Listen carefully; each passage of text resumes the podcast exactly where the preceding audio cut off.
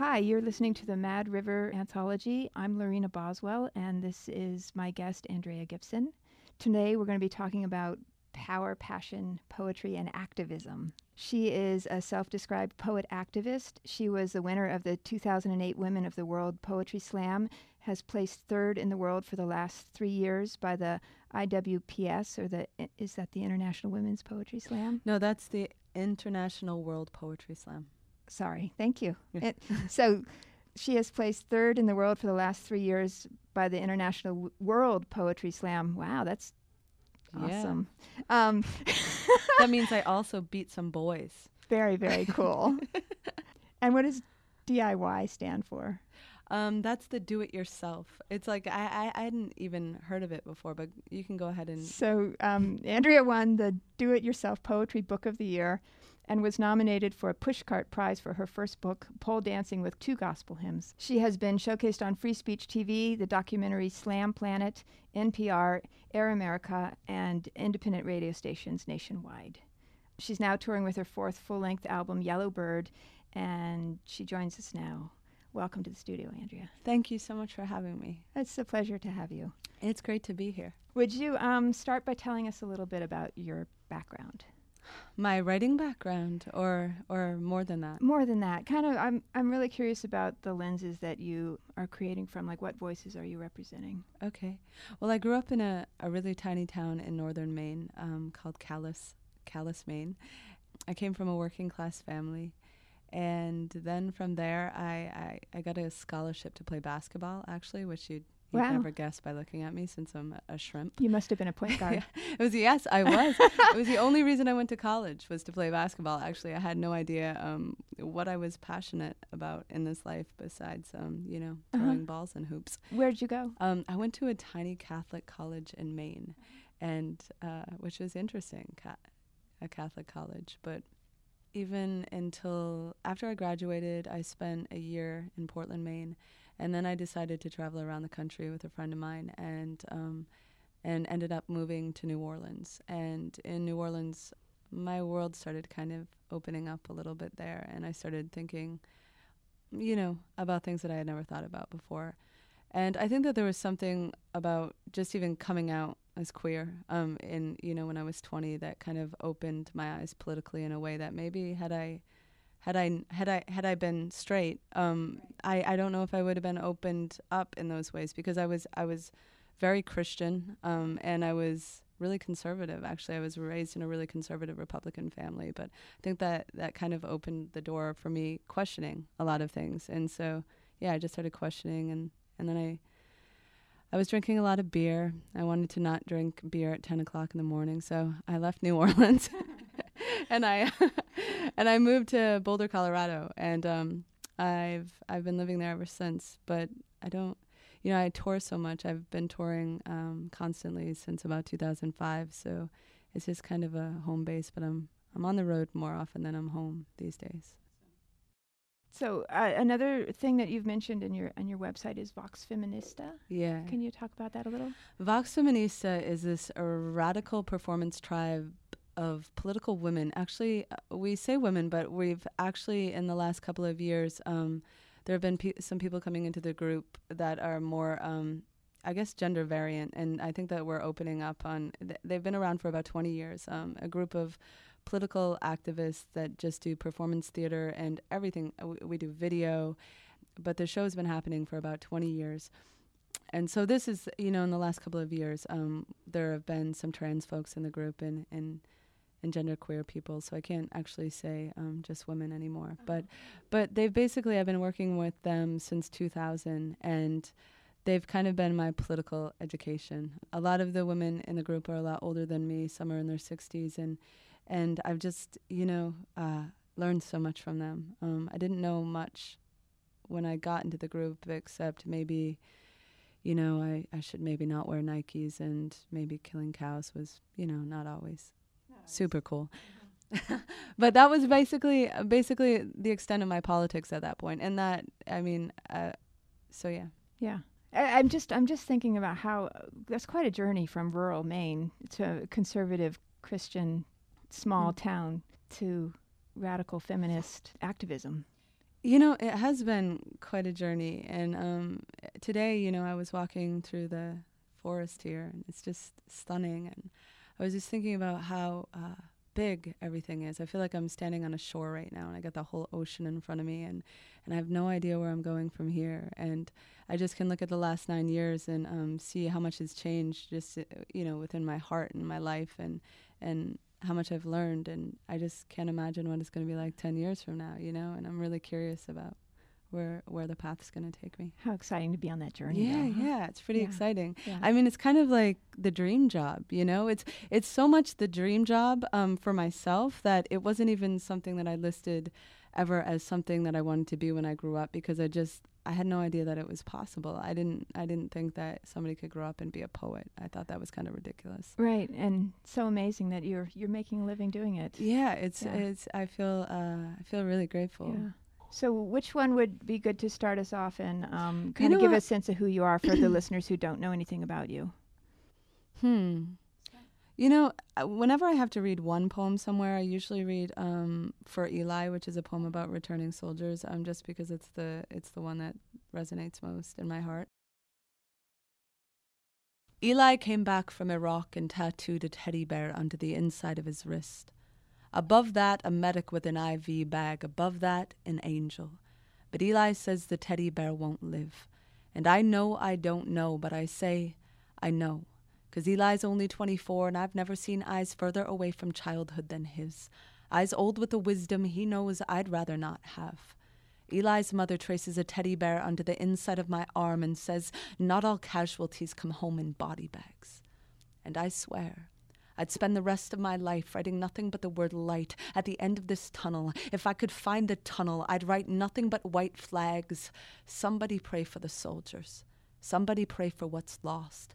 Somebody pray for the mailbox that holds the official letters to the fathers, mothers, sisters, and little brothers of Michael 19, Stephen 21, John 33. How ironic that their deaths sound like Bible verses. Their hearses parked in the halls of the high school recruiting black, brown, and poor, while anti war activists outside Walter Reed Army Hospital scream 100,000 slain as an amputee on the third floor breathes forget me nots under the window pane.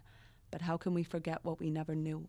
Our sky is so perfectly blue, it's repulsive. Somebody tell me where God lives, because if God is truth, God doesn't live here. Our lives have seared the sun too hot to live by. There are ghosts of kids who are still alive, touting M16s with trembling hands while we dream ourselves stars and Survivor. Another missile sets fire to the face and the locket of the mother whose son needed money for college, and she swears she can feel his photograph burn.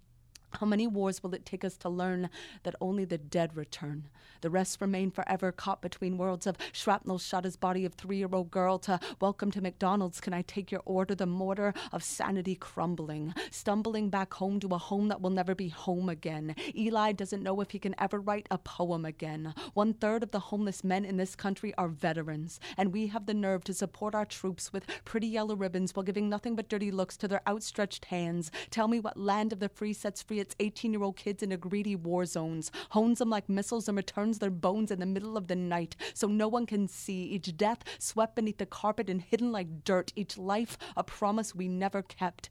Jeff Lucey came back from Iraq and hung himself in his parents' basement with a garden hose. The night before he died, he spent 45 minutes on his father's lap, rocking like a baby, rocking like daddy saved me. And don't think for a minute he too isn't collateral damage in the mansions of Washington. They are watching them burn and hoarding the water. No senators' sons are being sent out to slaughter. No senators' daughters are licking ashes from their lips or dreaming up ropes to wrap around their necks in case they ever make it home alive. Our eyes are closed, America. There are souls in the boots of the soldiers, America. Forget your yellow ribbon. You want to support our troops? Bring them home and hold them tight when they get here. Thank you. You're welcome. So powerful. Thank you. How did you develop your voice to, to have that much power and passion and energy? Hmm. power and passion and energy. Well, the energy is easy. Um, I think that I was kind of born with that. And uh, the passion, um, maybe because I get pissed off really easily, uh-huh. and I'm still I'm still working on the power thing. Um, loud doesn't always always equate power, but um, there there you know I think that our voices are powerful always, and uh, I think especially in this culture um, where the truth is often pushed down and hidden, I think that speaking the truth, uh, speaking the truth is just generally a, a revolutionary thing to do, and the thing that could you know shift a lot. Yeah, yeah. Just just in speaking the truth itself is powerful. Right, right, and yeah. and and brings that power out. I think.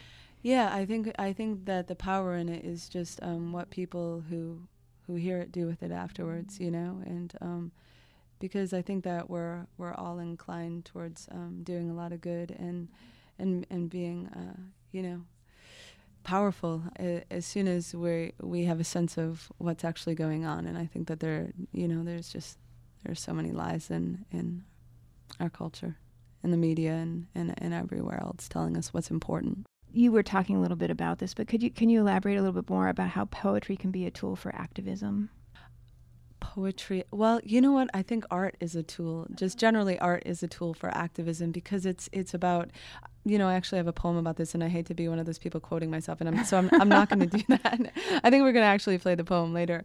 But um, the line is it, it, you know, in a in a world so full of destruction, I think creation, like creating anything, is is really radical to be creating, you know, new things, and I think that's so necessary because I feel like we're being pushed down, and even the way that our school systems are set up this day, these days, like art classes, music class those are the classes that are being dropped, right. you know, because they're not going to, they're not, well, supposedly they're not going to help with the test scores any. So I, I just think that it's so necessary and it keeps our spirits alive, you know, yeah. it keeps yeah. our souls alive. And, and, and I think that the suffocating of that, like the, the dumbing down and the dulling out is, is what, you know, it keeps the, keeps the corporate machine, you know, thriving. And, and I think as long as our spirits are awake, then, um, will will be moving forward. Yeah, I love that line in the poem that you talked about um, about the dis- it counters the destruction.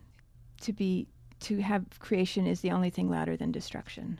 So will you um, share another poem that's louder than destruction for us? sure. Yeah, I will. Let's see. I'm gonna go. I'm gonna read something uh, totally off the subject, uh, just because we're in California, and whenever I'm in California, I feel attached to reading this poem. Um, okay. Since since Prop Eight went down. Is this I do? This is I do. And let me give you a little uh, a background on this. Um, when I was a kid, um, I would run around my house singing the Blue Moon song, which went ba da ba ba ba da ba da ba da ba da dang dang dang ding dong ding blue moon blue blue blue moon, and and and I would run around the house singing this song, and I would drive my mother crazy, and um, and I always had it in my head that someday I was I was going to do something big with that song, and so that's that's how the beginning of this poem came and about. so here you here you yeah. are doing something really doing, big, doing something really big. yeah, yeah, definitely. okay.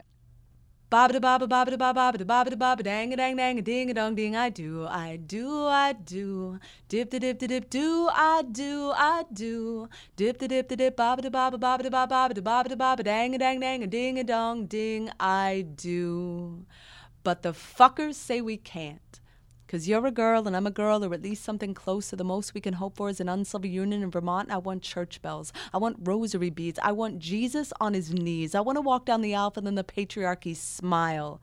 That's not true. But I do want to spend my life with you.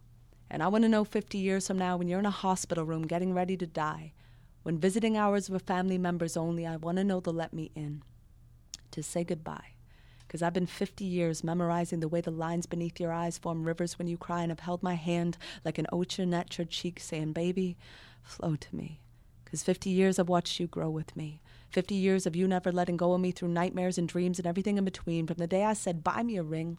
Buy me a ring that will turn my finger green so I can imagine our love is a forest. I want to get lost in you. And I swear I grew like a wildflower every hour the 50 years I was with you. And that's not to say We didn't have bad days. Like the day you said that checkout clerk was so sweet, and I said, I'd like to eat that checkout clerk. And you said, honey, that's not funny. And I said, baby, maybe you could take a fucking joke every now and then. So I slept on the couch that night. But when morning came, you were laughing. Yeah, there were times we were both half in and half out the door, but I never needed more than the stars on your skin to lead me home for 50 years. You were my favorite poem. And I'd read you every night knowing I might never understand every word, but that was okay. Because the lines of you were the closest thing to holy I had ever heard. You'd say, This kind of love has to be a verb. We are paint on a slick canvas. It's going to take a whole lot to stick, but if we do, we'll be a masterpiece. And we were. From the beginning, living in towns that frowned at our hand holding, folding their stares like hate notes into our pockets so we pretend they weren't there. You said fear was only a verb if you let it be. Don't you dare let go of my hand. That was my favorite line. That and the time when we saw two boys kissing on the street in Kansas, and we both broke down crying because it was Kansas. And you said, What are the chances of seeing anything but corn in Kansas? We were born again that day. I cut your cord and you cut mine, and the chords of time played like a concerto of hope, like we could feel the rope unwind, the noose of hate loosening, loosening from years of people like you aren't welcome here, people like you cannot work here, people like you cannot adopt. So we had lots of cats and dogs, and once even a couple of monkeys. You taught to sing, Hey, hey, we're the monkeys. You were crazy like that. And I was so crazy about you, and nights you couldn't sleep, I'd lay awake for hours counting sheep for you. And you would rewrite the rhythm of my heartbeat with the way you held me in the morning, resting your head on my chest, I swear.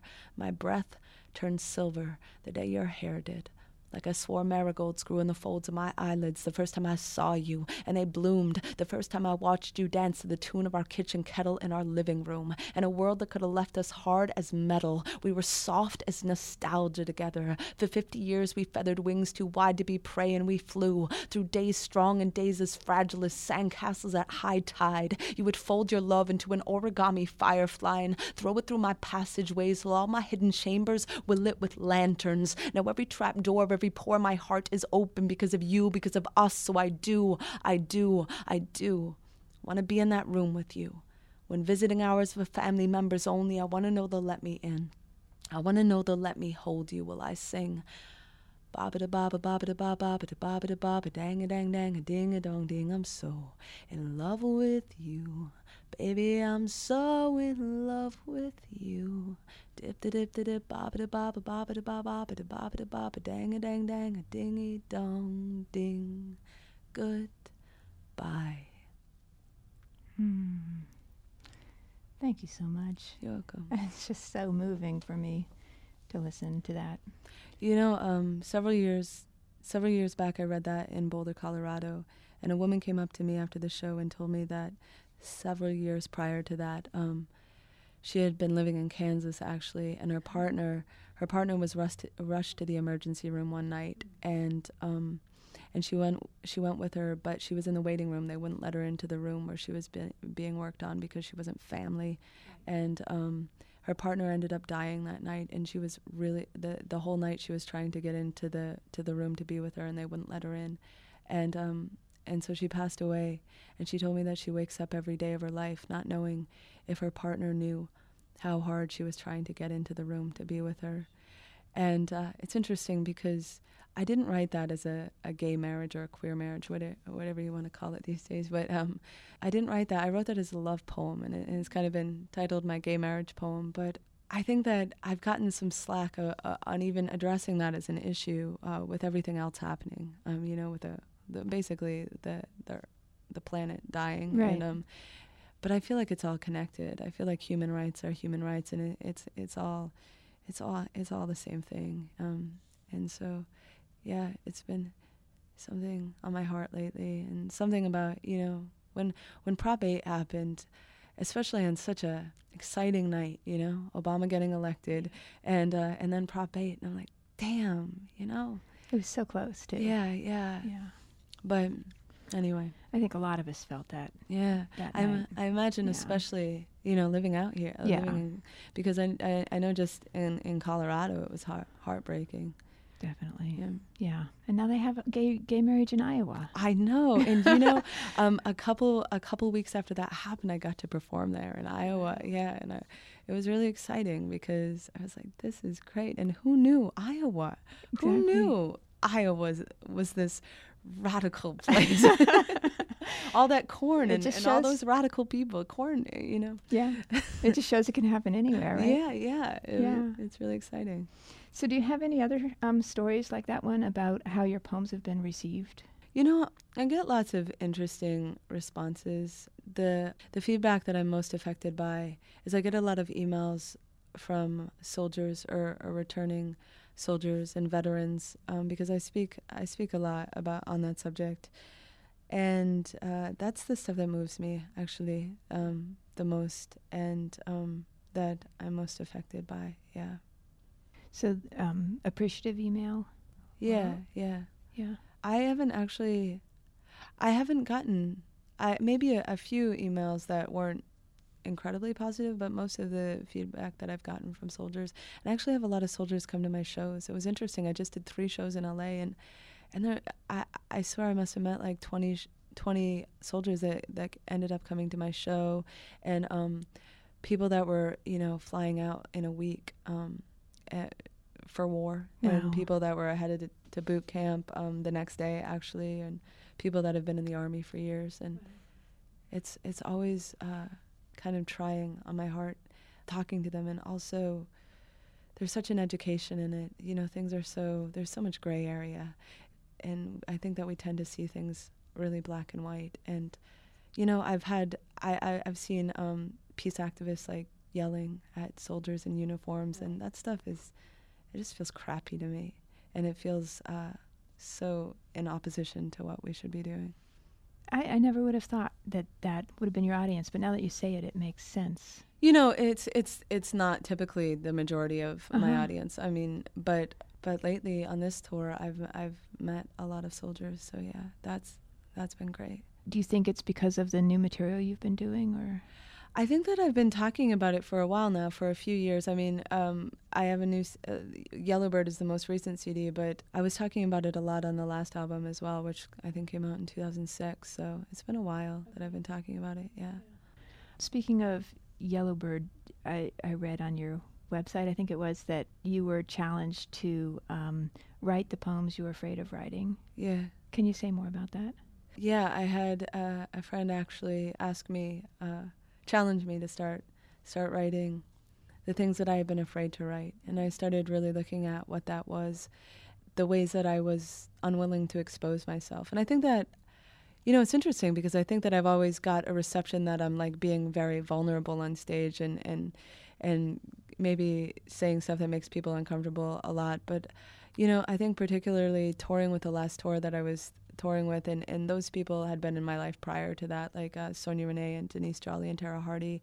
Um, and and they specifically were people challenging me to do that um, before Yellowbird even came out, uh-huh. because they tell truths in, in their poetry that unlike I I have ever heard before. You know, pe- stuff that makes people squirm in their seats. That right. Like, you know, I don't right. want to hear this, um, and it's like tough and yet shit. I do want to hear it at the yeah, same time. You do want to hear it because it's familiar and it's the stuff yeah. that you're now you know you're you've known in your chest like your whole life, right. but you're just you you don't want anybody to say that out loud. That's know? the that's the power we, we were talking about earlier. And we were talking about being dared to write the truth and the things that are hard to say. And um, do you feel like you do that more in your latest work than you ever have? I feel like I do in the CD. I feel like there's a lot um, about the CD that is quiet in a way. It's a it's a quieter CD, and um, to me it feels uh, more honest to me than than stuff that I've done in the past. And there are some things that you know, I feel like I'm exposing myself with, um, and uh, things I'm nervous to say out loud. But there's also you know there's also a lot of um, I think there's a lot of joy in the CD too, particularly with Yellowbird, which is um, the title track of the. CD, and um, and that that was kind of the fire behind the album, I guess. Talk a little bit about your title title poem, Yellowbird. Yeah, um, so basically, it's kind of a celebration of art and the the importance of art in uh, this culture, I collaborated with so many musicians on it, and I really put the time into um, making sure the the music was right for the poem, and that we were we were all working together well on it. And um, and I was really excited about the way that that it came out, specifically with the poem um, "Yellow Bird," where I have a friend playing uh, violin and another another friend playing piano, and um, I was just really excited about the way it came out. Yeah. My Uncle Billy is the leading Little Debbie snack cake salesman in all of North America. From Miami, Florida to Vancouver, British Columbia, nobody sells more fudge round Swiss rolls or nutty bars than him. My family is incredibly proud of this fact. We tell it to strangers, to the respective husbands of our nieces, to the clerk at the drugstore. We whisper it in church. Did you hear about Billy? Yeah, he's the leading Little Debbie snack cake salesman in all of North America. And I will never write a poem that will ever come close to matching the grandeur of that. So you won the Nobel Prize, did you? That's nice. Did you hear Billy put 500 cream pies on the rack of the shop and save? And in five days, that rack was frickin' empty. Why? Is art the first class to be dropped by any public school? Why are music rooms empty in junior highs from New York City to Nashville, Tennessee? How can you burn CD after CD after CD while filling your tank with an infinite amount of gas like the war is worth funding? But music isn't. Our culture is a prison, and the only one with a key is little Emmy Jones, covering every inch of her standardized test with the best number two pencil version of a starry night anyone has ever seen. And yes, there is a hummingbird in her chest. Its wings are beating 80 times times a second for the second you and I will see that Dr. King did not write a speech called I Have a Dream. He wrote a poem called I Have a Dream, y'all. I don't know if God will ever have a purple heart, but I know we have a bow we could pull above the strings of a combat boot and make it sing like the eyes of a seven year old boy staring down the barrel of apartheid's loaded guns, screaming for the right to write stories, to sing songs in his mother's tongue. Point me in the direction of glory. I will run towards a tiny hand in the most wounded corner of Palestine, dipping a brush into a can of yellow paint to paint a feather on a wing on a wall that is so tall only yellow birds can escape. But when they do, they carry the hearts of children on their backs, and when their wings flap,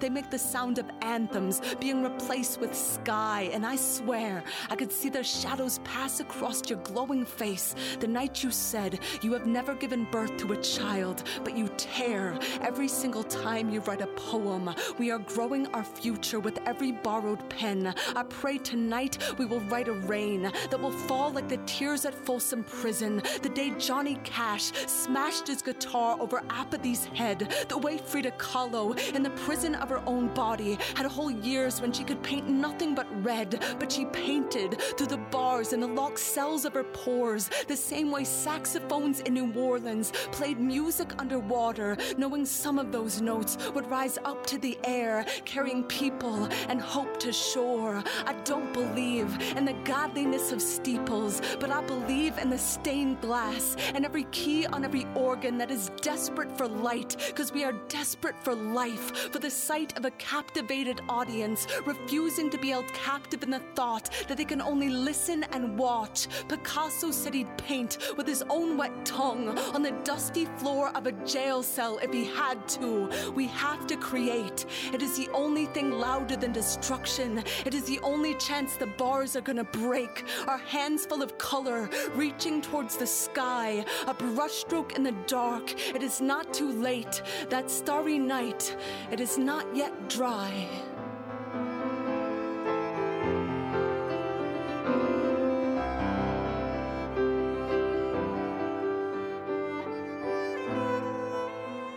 My guest has been Andrea Gibson. You've been listening to the Mad River Anthology. The engineer was Emily Craven, and I'm your host, Lorena Boswell. If you have any questions or comments about this program, please call our listener comment line at 826 6089. On our blog, an online archive of past programs can be found at madriveranthology.wordpress.com. The show is also available in iTunes. The Mad River Anthology airs the second and fourth Sundays of the month at 10 p.m. and is produced for KHSU, located at Humboldt State University in Arcata, California.